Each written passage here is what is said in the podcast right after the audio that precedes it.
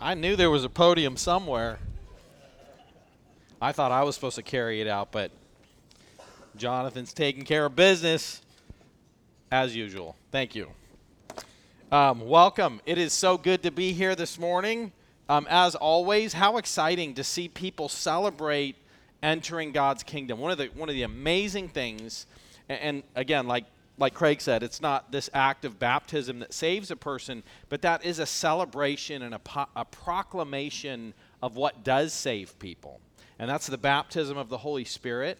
And that's what happens at the moment of salvation. You are baptized in the Holy Spirit, and that's what we celebrate with water baptisms. What an exciting thing. Hey, the Great Commission um, make disciples, baptizing them in the name of the Father and the Son and the Holy Spirit, and teaching them to obey all that I'm, I've commanded you, and I'm with you to the end of the age. What an incredible, wonderful thing. So, we've been going through a, a series on leadership. And um, we've, we've covered several things. We, we talked about the fact that humility is essential in spiritual leaders. People that are humble, that, are re- that recognize they are not over people, they are not better than everybody else. They are people under God who struggle with sin, uh, who struggle just like everybody else, and God has called them to graciously and lovingly care for other people. And the, so the second thing is that spiritual leaders need to be spiritually qualified. They need to be living spiritually faithful lives if you don't trust God's word, if you don't have a relationship with God, if He is not Lord of your life, how can you ever help somebody else walk down a path that you have not walked? You can't do it. And so we need to find people who, over time, have demonstrated spiritual faithfulness in their life. It's one thing for a person to read the Bible and say, yeah, you know, we should, uh, Psalm 119 just kind of emphasizes that we should read the Bible every day and it's a person who never reads the Bible. How would that person help somebody else learn to develop a habit, to overcome the difficulties and challenges? Unless first they figured out what makes it hard for me to read the Bible. How do I create a habit? How, how do I respond to the things that I see? And so, leadership, it is essential that leaders demonstrate over time that they know what God says and that they are committed to obeying what God says. And by the way, that includes failure. Because every single person struggles with sin. Leaders, like everyone else. And part of a leader's example is that when they fall short, when they step away from what God has said they should do, how do they respond? Do they repent? Do they change? How do they think about God's grace and mercy in their life? Because leaders who do those things well, who are personally obeying, and who, when they fail, they repent and they dwell and think about God's mercy and grace in their life, are people who can help others repent when they get off track and think about themselves according to God's mercy and grace and love and what Jesus accomplished on the cross. So we need leaders that are spiritually faithful and that demonstrate that in their own family, in their own marriage, and in the way they do ministry. So we need leadership. It, it's essential. Uh, the other thing that is essential, and Craig, Craig nailed this, he talked about the fact that leadership is spelled servant. Um, the, Jesus said that the rulers of the Gentiles, they lorded over them. Leadership and authority is about how, how is this position going to benefit me and how can I control other somebody else. But biblical leadership is servanthood. And then uh, last week, we talked about the fact that, that spiritual leadership um, is required, that, that spiritual leaders shepherd, that they care for people, that they're aware of what is going on, that, that on God's behalf, they pursue God's sheep. And that is an incredible responsibility that God has given leaders. And we should be praying for our leaders. We should recognize that, that they struggle. We should think about the fact that they have a job description that is way too big for any individual. So we've been we, we had an elder meeting uh, yesterday, and our elder meeting kind of had a short agenda with a bunch of logistical things on it, and our meeting went like over an hour late. And uh, the reason is that we were talking about what God has called us to do as shepherds. We're thinking about the people in this church and just asking ourselves, are we helping and caring for the people that God has commissioned us to care for? And there was kind of this sense of heaviness in the room. And uh, people, as they're walking out, feeling like, man, uh, I am not doing all that God calls me to do. Which, by the way, go back to number one that's humility. Of course, you can't do it all, but just make sure that you're being faithful with what you can. That we're praying. We're praying for people. We're begging God for help. We're asking God to do things in people's lives that we're unable to do. And so these are just the kind of things we're talking about. It's what we're doing. And then t- today, uh, today we get to a section about God's design, the role of men and women this is our controversial morning. And uh, it's, we're not going to finish it up today. We're going to just start today. We're going to look at what God says. We're going to start looking at what God says about this. And um, when, I, when I came here to this church, somebody told me, uh, what, uh, a guy giving me advice, lots of years of experience, he just said, Roger, don't be controversial. And um, so I thought, okay, I'm, I'm going to work hard on not being controversial. And it's kind of funny because I got here and I remember uh, it was like in my first week or two of preaching, I got up and I was preaching a sermon. I went to the back of the room and somebody in the back of the room goes, wow, uh, good sermon. I appreciated that. You are a brave man. And, and I just remember just standing there and going, oh, thank you. And then I thought to myself, okay, what did I say today that was controversial or, required bravery? You know, it's like I, I was like, and so I was asking people, um, so did I say anything today? Like, what did I say that was like controversial or challenging? I'm not sure I ever got a clear view of what that individual was thinking about. But this topic I know is controversial. And so we're going to be talking about the fact that this church has a history of having men pastors. We, we, this church has never had women pastors. Um, this church, um, having people preach on Sunday morning, the, the people who preach are always men. Like that's been the history of this church. And so that's kind of been our history. That's actually the history in a lot of churches, and that's actually very controversial right now. There, there, there's a lot going on in that regard.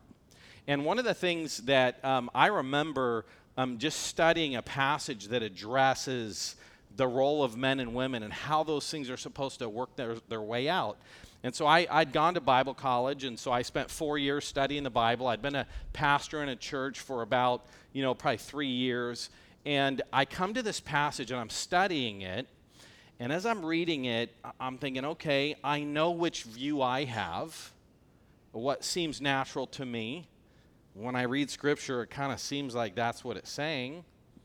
And, um, and then I was reading some commentaries on it, and there's somebody with a different view who says if you really understood Greek and Hebrew, you'd know that is not what this means.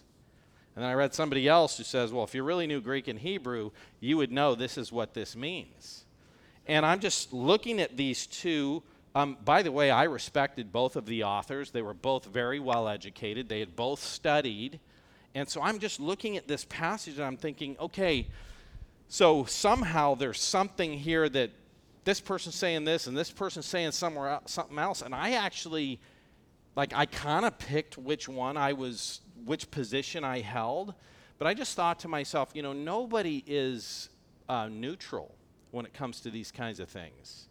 Nobody just grows up without prejudice, without agenda. And I, and I'm going to now depart into something that I've really been wrestling with whether or not I should even bring up because we, we don't want this as a problem, but I'm going to do it anyway. I suppose it's time for me to start being controversial. So, have you just just let's just think for a minute about what's been going on right now today with this whole COVID-19 debate stuff. With masks, with no masks. Should you get vaccinated? Should you not get vaccinated?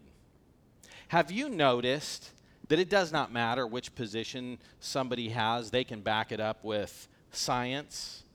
People have a tendency to pick the information that supports their decision and ignore all the information that doesn't support their position. There are medical doctors that are saying everybody needs to get vaccinated. And they have good degrees and they've been practicing and they've been doing that. And then there are medical doctors with good degrees that say if you get vaccinated, that's like committing suicide. And it's like these are both intelligent people that function in the world. How does that happen? That, that we have a culture where people they have a personal agenda and then they ignore certain things and they embrace other things. And this is the fact that is not just true of people when it comes to COVID 19. Um, that is not just true of scientists as they approach the world, uh, that they're not neutral. It is true in the church, it is true in the way that people approach their theology. We are not neutral. Uh, we have an experience, we have all these things that impact what we believe and how we think, and the grid through which we interpret things. So, I actually, while I was sitting there and studying this passage, I just thought to myself, I do not want to be a pastor who just gets up and preaches things according to their own preference.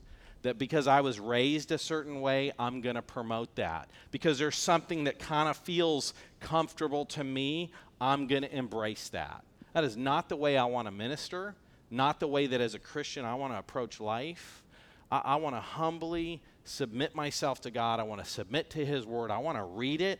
I want to take it from what, for what it says. And since I got here, I've been saying to everybody at this church if you don't like what the Bible says, then change what you like. We don't change the Bible to match us, we change ourselves to match the Bible. And I, I say that to other people because that is what I do. And here's the other thing with that. We have diversity in the body of Christ. We have people who, who love the Lord, who have a desire to know the truth, and yet have different theological convictions about things. And that is because no matter how hard we try to push out our sinfulness, our prejudice, we have a sinful flesh. And sometimes we get it wrong. And that is why we faithfully hold to what God says, but it's also why we love each other. Every time I look at somebody else and I just think, man, how could you think that? How could you read the Bible and think what you think? And yet I know these people and they, they know the Lord and I, I respect them. And then I think to myself, okay, so where is there something like that in me that I'm convinced is true, but I'm just not looking at it correctly? Um, my opinion about the whole COVID 19 thing, um, I don't think we can trust the experts. Um, they're all biased, all of them. And I think that the way that we should approach all those things is each of us needs to get whatever information we can. We need to think things through. We need to evaluate our own risk and our own situation. We need to make decisions for ourselves. Can I tell you something about Christianity? Um, God has designed leaders, and we've talked about authority, and we need to respect the leaders and the authority that God's given us. We need to take teachers, and we need to have these faithful men who have studied, and over a period of time, they've honored God in their life. And we need to, we need to esteem and respect and desire leadership, advice, and encouragement. But do you know what God never intends for anybody to do? God never intends for any person to say, You make my decisions for me. And just pick a person and let them tell you what to do. The Bereans in Acts were more noble minded than the Thessalonians. The Thessalonians were amazing. It says in the beginning of uh, the book of Thessalonians how they received the word of God for what it really is the words of God and not the words of men. The Bereans were more noble minded because when Paul preached to them, they opened up their Bible and they read it and they said, does what he is what he's saying does it match this? They evaluated and here's the reason why. You are accountable to god for how you function for what you believe and for what you do. And let's just make another step to the covid-19 stuff you are going to live with the consequences of your decision. You decide to get vaccinated and vaccines kill everyone, you're going to die. If you decide not to get vaccinated and without a vaccination you're going to die, well, then you're going to die. And, and that's part of it is we live with the consequences of our choices. That's part of how God designed life. And that's one of the things that, uh, uh, my view of pastoral authority, I think we need to use it. We need to step into people's lives and say, what you're doing is wrong. This is what God says. We need to call people to obedience. But no pastor gets to tell anybody else what to do or what decisions to make or make their decisions for them or live their life for them. And, uh, and as believers, we stand under the authority of Christ, and we have God's word to help us with that. And so um, I just want you to know I have, I have really strong convictions on this issue. And I see things that are challenging to understand.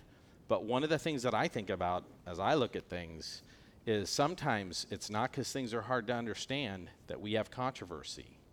It's because people don't like what it says, is why we have controversy. And I realize as committed as I personally feel, I could be wrong. Have you ever really been sure about something and been wrong? And so that's why um, we're going to explain kind of the history of our church and where we are today. And my personal commitment is this I don't care what our tradition is, I don't care what um, people or organizations or denominations think.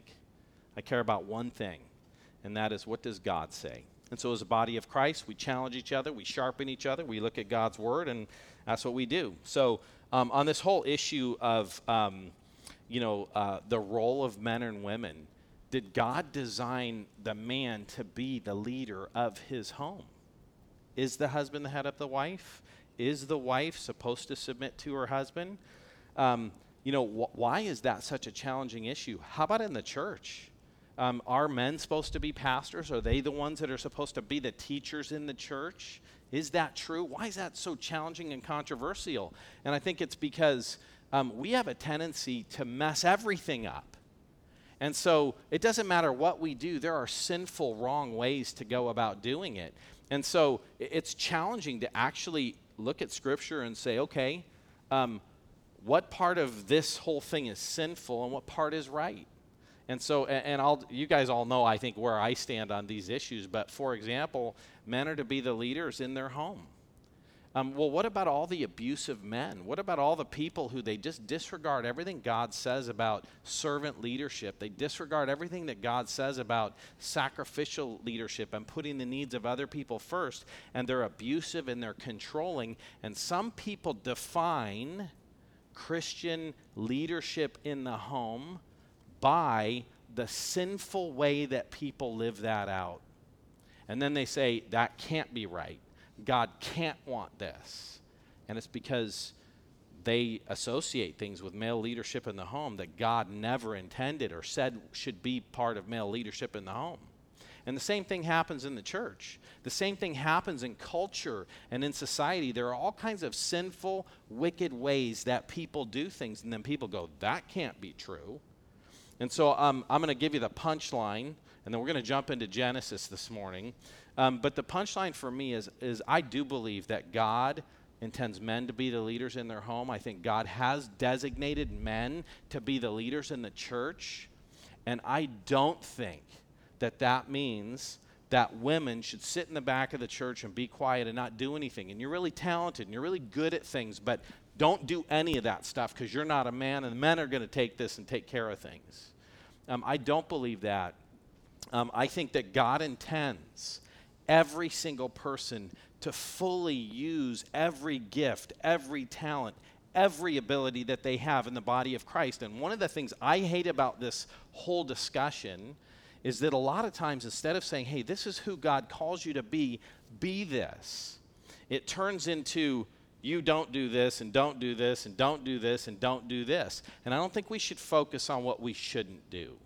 I think we should all, not that we don't need to know those things, but the focus of all of this is be everything that God made you to be.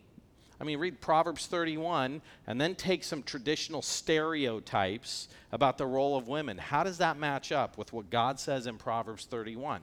It doesn't. Um, I am married to somebody. Um, it's her birthday today, by the way. Uh, it's It's Bobby's birthday. So this is like the birthday week for our family. Yesterday was Michelle's mom's birthday, who's with us. Today is Michelle's birthday. Tomorrow is Cannon's birthday. He's crowding our birthday holiday uh, thing. Uh, tomorrow is me and Jessica's birthday, and there's, oh, the day after tomorrow. Thank you, Michelle. I forget when I was born. But um, anyway, so we got a lot of birthdays going on. But I just want you guys to know I, I love Michelle. I want her to be everything that God has called her to be. Not once in our marriage have I said, You're better at this than me, but I'm the man, so let's not have use of your gifts or abilities. I'll do this. Um, I have two daughters and two sons, and I've taught them all growing up this is what God says, and this is who you should be. And never did I say to my amazingly brilliant, talented daughters, You're good at this, but you're a woman, so put that on the side. I think they should function fully in the church and they should function fully in life. And everything that God has blessed them with, they should, they should use. So, um, anyway, so that's where we're going to end up. I want to be honest with you and just tell you where I'm at and um, what I believe God's word teaches. And now let's read it. And you can evaluate these things for yourselves and, and decide what you think. So, we're going to look at the book of Genesis this morning. And uh, Genesis. Um, we're going to start in Genesis chapter 1, and we basically have two points, and they're kind of simple. God is the designer, and God's design, uh, it's always a bad idea when we disregard God's design. That's always bad. And we're going to look at Genesis because you want to know something. As the Bible, throughout the Bible and in the New Testament, in marriage, when it's talking about the role of men and women in marriage, do you know what the New Testament does? It refers to Genesis, Genesis chapter 1. When Paul's talking about the role of men and women in the church, do you know what he does? He refers to Genesis. So if we're going to look at all those passages and try to understand them, how about we read Genesis? And um, so we're going we're gonna do that. We're going to read Genesis. And, and just a couple comments about Genesis. You know, uh, one reason why there's so much diversity as, as we approach Scripture is that people view Genesis in completely different ways. There are people who think that Genesis chapter 1 through 11, or, and people put that mark in different places, Genesis 1 through 11 never actually happened. That's just kind of a story. It's not real and it's not history. Uh, there are people who say Genesis chapter 1 and 2. You read it, it kind of sounds like it's saying some things, but actually it's not saying any of that stuff. Like, none of that stuff is really true. None of that stuff really happened. Now, my son's in a seminary class, and in his hermeneutics book, which hermeneutics is just a big word for how do you read and interpret Scripture. And, it, and in his hermeneutics book that he's reading in seminary, it says that it doesn't matter if, when the Bible portrays that Paul wrote something, it doesn't matter if Paul actually wrote it. It could have been a person lying and saying, I'm Paul and I'm writing, and maybe it wasn't Paul and that actually doesn't matter as to whether or not it's inspired.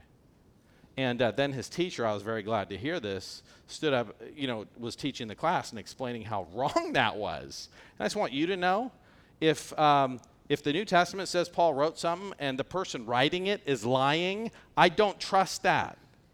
If in the book of Genesis, the first 11 chapters of Genesis portrays something as history and it's not really history, I'm, that's, that's not like just an insignificant thing to me. If I can't trust the Bible about how it says we got here, why would I trust it about anything else? If you can't trust who wrote the book, why would you believe anything in it? And so a lot of people say our view on these things doesn't matter, and I just want you to know it does matter. I think it matters significantly. So if you have your Bibles, open up to Genesis chapter 1, and let's look at what it says here in Genesis chapter 1.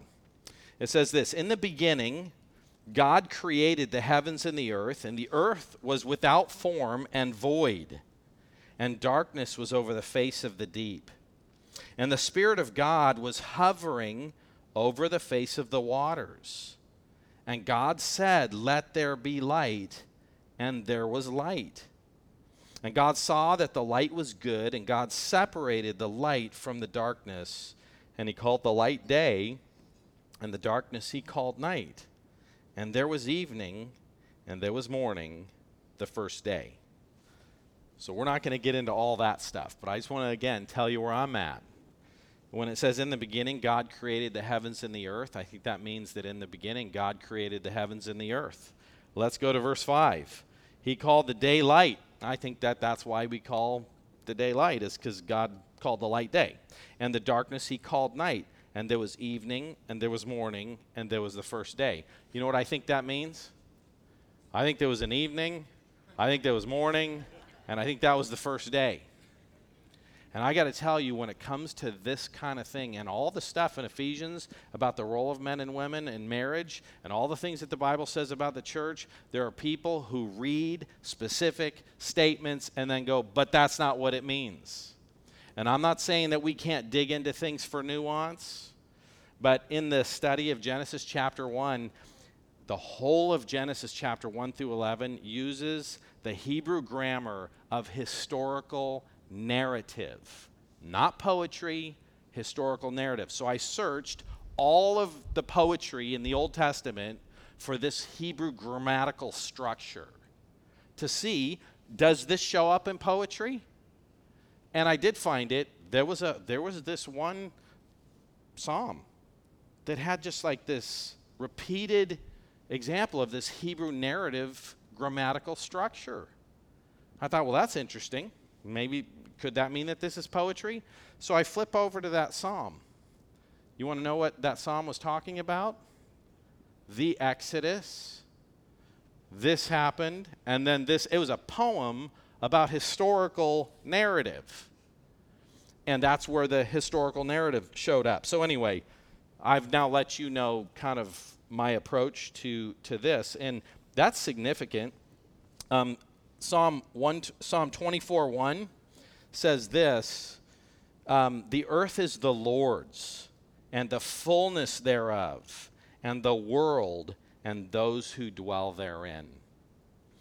God made the world, God owns the world. He has the right to tell everybody what to do, and we have the obligation to obey Him. And that includes leadership, it includes marriage, it includes anything else. Nobody gets to say, I don't like this, I'm not going to do it. So, as we approach life, as we approach everything, we just submit ourselves to Scripture. Let's talk about how God made people in, in His image. Let's go to Genesis 1:26. We'll skip all the creation of the world and, and we'll just go to Genesis 1:26. And it says this. Then God said, Let us make man in our image after our likeness, and let them have dominion over the fish of the sea and over the birds of the heaven and over the livestock and over the earth and over every creeping thing that creeps on the earth. Verse 27 So God created man in his own image. In the image of God, he created him, male and female, he created them you know, what does it mean to be made in God's image and who is made in God's image and what's the significance of that? As you read and study this whole gender issue thing, uh, one of the reasons people will say there can be no uh, gender distinctions because God has made both men and women in his image. He has given them both the same job. There cannot be distinctions. They're both made in God's image. It's not men that are made in God's image and women are something else. And by the way, this whole thing of creation, um, it, it, impacts everything about life. Um, racism is simply an expression of people who don't read the Bible and who don't understand that everybody is made in God's image. Everyone all the gender things that are problems, that are sinful, that are, that are unbiblical expressions of the difference between men and women come back to the fact that people don't fully grasp or understand or embrace that men and women are made in God's image. And so that's true. Men and women are made in God's image. And um, so let's just talk for a second about uh, what is being made in the image of God. What does that mean? And so the question is is that concrete or is it a role that we are made in God's image? And so people have said that um, being made in God's image means that you have mind, will, and emotions. Well, some people think it's your physical body.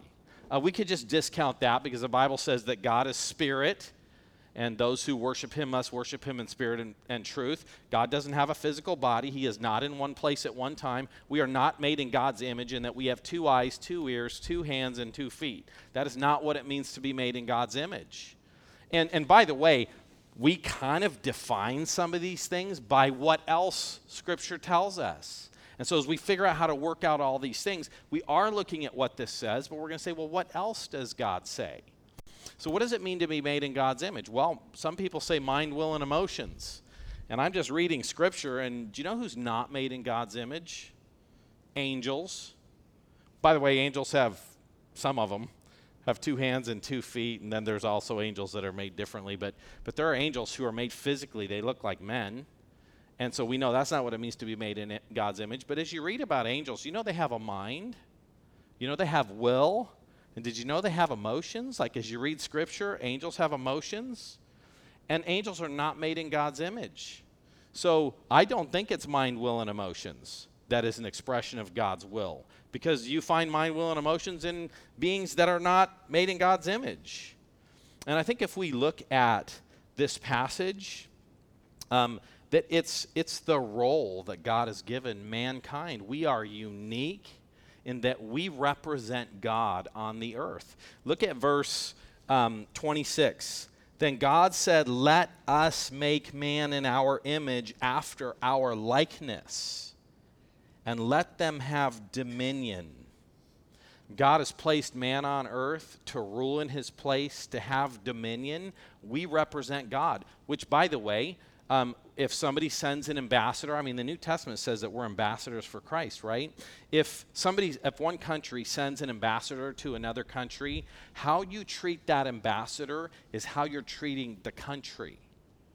And that's why in Genesis chapter 9, verse 6, God says, if you kill a person, you get the death penalty. Why? Because people are made in God's image. And when you kill a person, you are attacking God Himself. And nobody has the right to attack God. Life is given by God, and only God can take it. And so Genesis 9 6, that's a reason for the death penalty is people are made in God's image. They represent God. God has put us as people on earth to rule on his behalf, to have dominion. That's what God intends. And um, men and women equally do that. So, does the argument work that there can be no role disc- dis- distinctions if God has said to men and women, You represent me, and I give you the job of having dominion over the earth? And I would just say, logically, that is not that those two things do not exclude each other. If you say to a military unit, your job is to go take this hill. And it's all of their jobs. They're that's, that's, the, that's what they've all been given. Uh, does that mean there's no general? Does that mean there's no commander? Does that mean that there's no, no soldiers? No. Um, you could certainly have the same job, but it's your job to work together to accomplish something. And roles, authority, how all those things work potentially are just how, how you work together in accomplishing that. And so, how do we answer that question? Well, we have to look and see what else did God say? Is that all God said? He just made this general statement? Or did he get specific about how you're to work together in accomplishing what God has called you to do? And here's the thing that you could say with made in God's image there is no value distinction between men and women. Uh, men and women, one, you know, one gender is not more valuable, not more gifted, not more talented.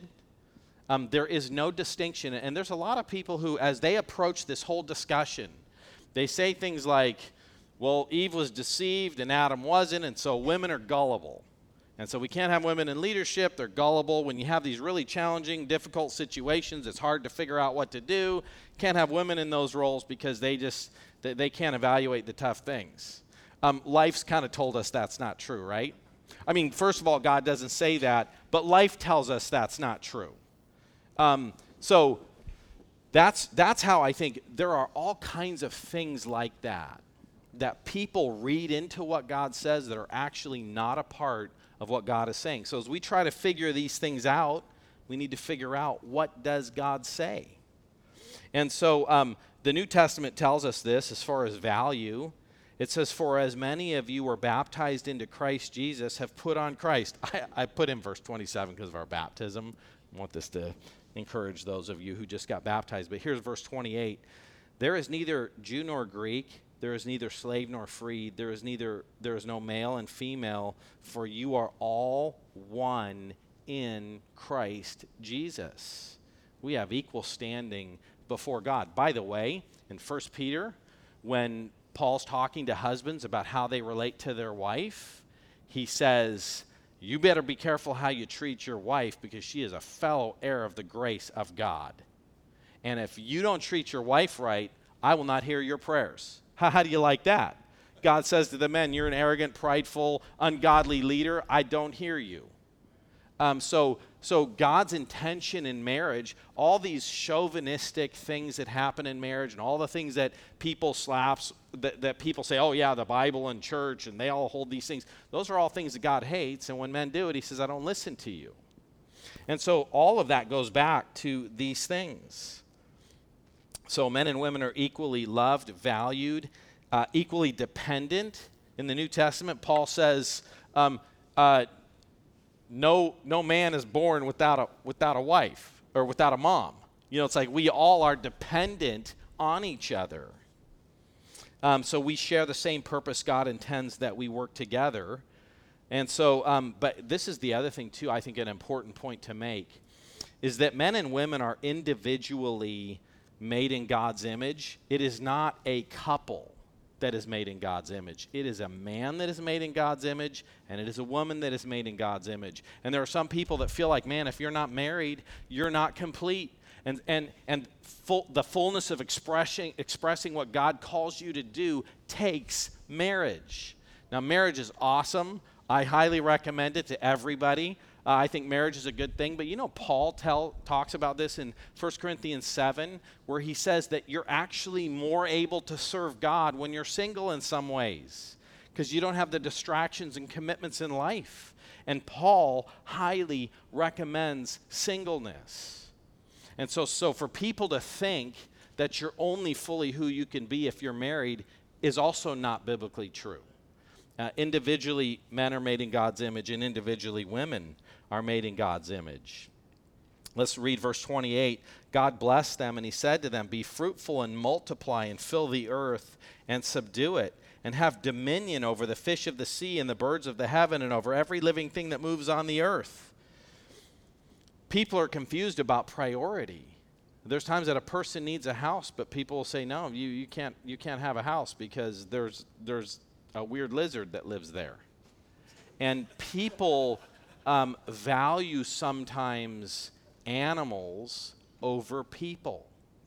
You know, it's illegal to destroy the egg of a bald eagle. Like, you go to prison for that, but you can kill babies in the United States. There are people who are so confused um, by the way, creation, the Bible also tells us that a godly man cares for the needs of his animals. Animals are not meaningless, they are God's creation. Insects are not meaningless, they are God's creation, and we're here to care for them and have dominion over them. But people and animals are not even in the same category of value. People are made in God's image, animals are not. I've, I've said to people, if you had to choose between saving the life of one person or every single endangered species on the planet, what would you choose? That is an easy choice. You save the person. That discussion came up when somebody shot a, a, gorilla in a zoo to save a baby. And people were traumatized. How could you kill the gorilla? Like, that, that wouldn't even take a half a second's thought. People are made in God's image, animals are not. And so we see that, that we have dominion over animals. We are in a different category than animals. And we're to multiply and fill the earth. God's intention for people is that we have kids, that we multiply. I, have told some of my friends that Michelle and I multiplied because it was two of us and now there's four. So if you're married, you got to have at least three because otherwise you're just reproducing, you're not multiplying. I'm just kidding. I'm just just teasing. That was a joke. But we're supposed to multiply and fill the earth. And you know, actually, our purpose is to have kids and to worship God before them and to teach them to worship God and to fill the earth with people that recognize what it means to be made in God's image and who are worshiping God. And then verse 29 God said, Behold, I've given you every plant yielding seed that is on the face of the earth, and every tree with seeds in its fruit, and you shall have them for food. And to the beasts of the earth, and to every bird of the heavens, and to everything that creeps on the earth, and everything that has breath of, the breath of life, I have given every g- green plant for food. And it was so. And God saw everything that he had made, and behold, it was good. And there was evening, and there was morning, and there was a sixth day. I think that means there was an evening and a morning, and I think that was happened on the sixth day. And then in chapter 2, um, God designed men and women to complement each other. And so let's read what this description. So God created men and women in his image. Genesis tap, chapter 2 zooms into what did that creation look like? How specifically did it happen? So let's look at this. Genesis chapter 2. Thus the heavens and the earth were finished, and all the host of them. And on the seventh day, God finished his work and all that he had done, and he rested on the seventh day from all his work that he had done. So God blessed the seventh day, he made it holy, because on it he rested from all of his work that he had done in creation. And these are the generations of the heaven and the earth when they were created, in the day that the Lord God made the earth and the heavens, when no bush of the field was yet in the land, and no small plant of the field had yet sprung up for the Lord God had not caused it to rain on the land, and there was no man to work the ground. And the mist was going up from the land and was watering the whole face of the earth. Look at verse 7. And then the Lord God formed a man of dust from the ground and breathed into his nostrils the breath of life, and the man became a living creature. And the Lord God planted a garden in Eden in the east, and there he put the man whom he had formed. So God takes dirt and he makes Adam. He, he puts it into Adam's form, and then he breathes on it, and Adam becomes a living person. And I think that that means that God shaped the dirt into the form of Adam, and then he breathed on him, and Adam became a living being. You know, there are people who think none of this happened, none of it. Um, and it's going to go on to record the fall of mankind and conversations between God and Adam and Eve. And there are people who don't think any of that stuff actually happened. I think all those things really happened. So then there's a description of the garden that God made in verse 15. And the Lord God took the man, put him in the Garden of Eden to work it and keep it. And the Lord God commanded the man, saying, you may surely eat of every tree of the garden, but of the knowledge of the tree of good and evil you shall not eat, for in the day that you eat of it, you will surely die. So God gives this instruction to Adam. And then the Lord God said, It is not good for the man that he should be alone. I will make a helper fit for him. So that's how God made Adam first, and then he made a helper, Eve. And a lot of people uh, really struggle with this whole idea of helper. You want to know who in the Bible is talked to most about being a helper? Uh, God Himself. God is our helper. It is not derogatory to be a helper, but that does say something about God's creation and His purpose. Now, from the ground of the, from the ground, the Lord God had formed every beast of the field, every bird of the heavens, and brought them to the man to see what he would call them. And whatever the man called every living creature, that was its name. And the man gave names to all the livestock and the birds of the heaven and to every beast of the field. But for Adam, there was not found a helper fit for him. So God's going to make Eve, but he's helping Adam realize he needs Eve. Adam is alone. He's naming all these animals and he's just realizing there is nothing on earth like me.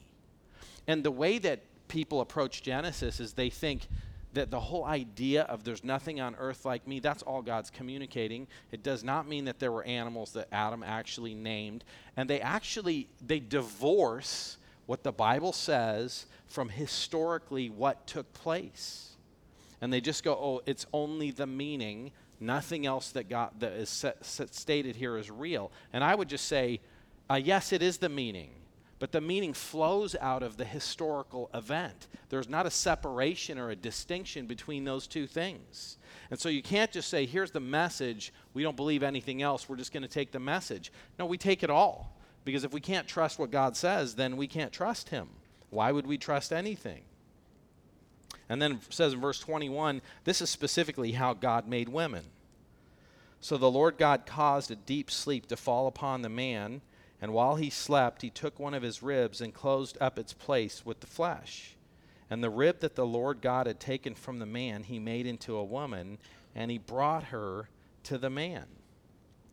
And, you know, that's kind of crazy, right?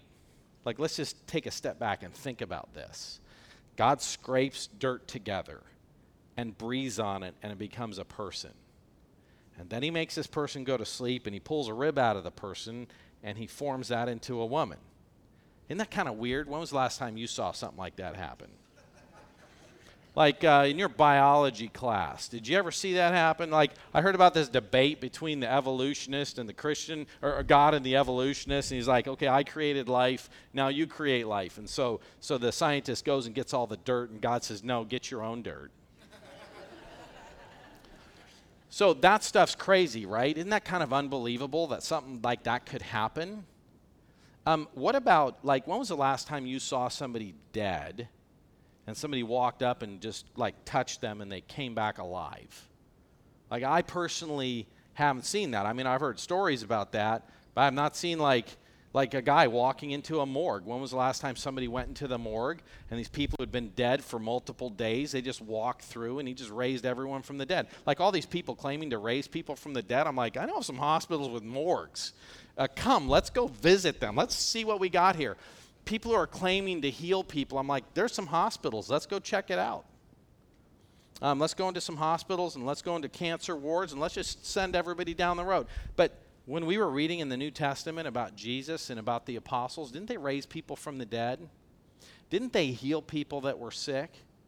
And so, obviously, yeah, God's designed natural laws. He's designed those things, and we live by those things. But who made those? God.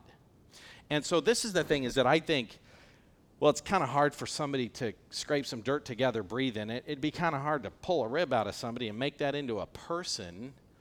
But we start by saying there was nothing.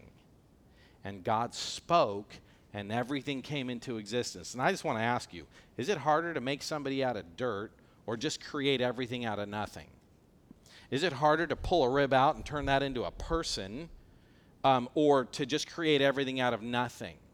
If you make life, if you make um, lungs, if you make air, if you design the human body to breathe in and to breathe out, and how blood flow works, and all those kinds of things, is it hard for the person who made that stuff up and brought it into existence to do something? See, miracles are challenging if you start with the assumption that there is no God. But when you realize that there's a God and when you believe the things that the Bible says, there's actually nothing in it that's hard to believe. A virgin gave birth. I don't believe that. I've not met a single virgin that's been pregnant. You know, it's like, yes, but the one who made the reproductive process did this. And so um, our, our view of God, our worldview, shapes how we view these things. And then this is what it says in verse 23 Then the man said, At last, this is at last bone of my bone, flesh of my flesh. She shall be called woman because she was taken out of man. Adam is kind of excited when he sees Eve. And um, he goes on and he says, Therefore, a man shall leave his father and mother and hold fast to his wife, and they shall become one flesh. And the man and his wife were both naked and were not ashamed. You know, God intends marriage he intends marriage to be permanent. We meet somebody, we love them, we get married, and God intends that to be permanent. And sex is only for marriage. Uh, the man and his wife were one flesh. They were naked. They were not ashamed. God has designed sex only to be in marriage between a man and the woman that he's married to. Now, when you think about our culture and society and all kinds of things happening in the church, Like people going, yeah, move in, live with somebody before you're married to them. Sexual purity is insignificant. Well, that's just like racism, is just like misogyny. It's just like ignoring what God says about the role distinctions of men and women. It all is just discounting what God says in Genesis. He created it, He designed it, He says how it's supposed to work. 1 Corinthians tells us this. It says, Do you not know that your bodies are members of Christ? Shall I then take the members of Christ and make them members of a prostitute? Never. Or do you not know that he who joins himself to a prostitute becomes one body with her? For just as it is written, the two will become one flesh. How often does the New Testament base its teaching on the beginning chapters of Genesis, which some people think didn't really happen? But he who joins himself to the Lord is one spirit with him. Flee from sexual immorality. Every other sin a person commits is outside the body, but the sexually immoral person sins against his own body. Or do you not know that your body is a temple of the Holy Spirit within you, whom you have from God, and you are not your own? You were bought with a price, so glorify God with your body. So that's where men and women came from the next time I teach, which is not next week, next week's Youth Sunday, John's going to be preaching. You should come see if he should be fired as youth pastor. No, I'm just kidding. so John's going to be teaching. I'm excited about that. The next week we're going to come back. We're going to go through Genesis chapter 3 and we're going to explain God is going to explain what is wrong with everything this amazing thing that God created. Men and women are supposed to love each other and have harmony and work together, and they're supposed to be have great sex in marriage. I mean, all those things. It's all supposed to be amazing and wonderful. And how often do we look around and go, "Man, there's something wrong with that"? And uh, marriage is supposed to be wonderful. It's the most painful thing in my life, some people feel like. Or we have moments where we feel that. And what's wrong with the world? Why do people do bad things? Why is there so many broken things out there? Why do we struggle to be who God wants us to be in the church? Well, all of that we find out in Genesis 3, which a lot of people don't think happened. So, let me pray for us. And. Um, God, thank you so much for your word, and Lord, for the fact that you made us, that you made life, you made the world. And God, it is our job to worship you, to obey you, and to think about people and to think about ourselves the way you tell us to. God, you love us. You have a plan for us. You've made a way for us to be saved. Lord, as we think about the fall of mankind and how that messed everything up, you were in the middle of that, coming up with a solution. God, I pray that we would be people that never trust ourselves, but that we trust you and that we read your word and that we submit to it. And God, as we think through how to do leadership in this church, God, help us to get rid of every bad idea from culture, that we would get rid of every sinful inclination that drives the things that we do and that we would be people that humbly submit to you, that love each other, that encourage each other, that sharpen each other, and that, Lord, we would have the church that you want us to have. And so, God, we just are so thankful for your kindness and for your wisdom and for your love. In your name, amen.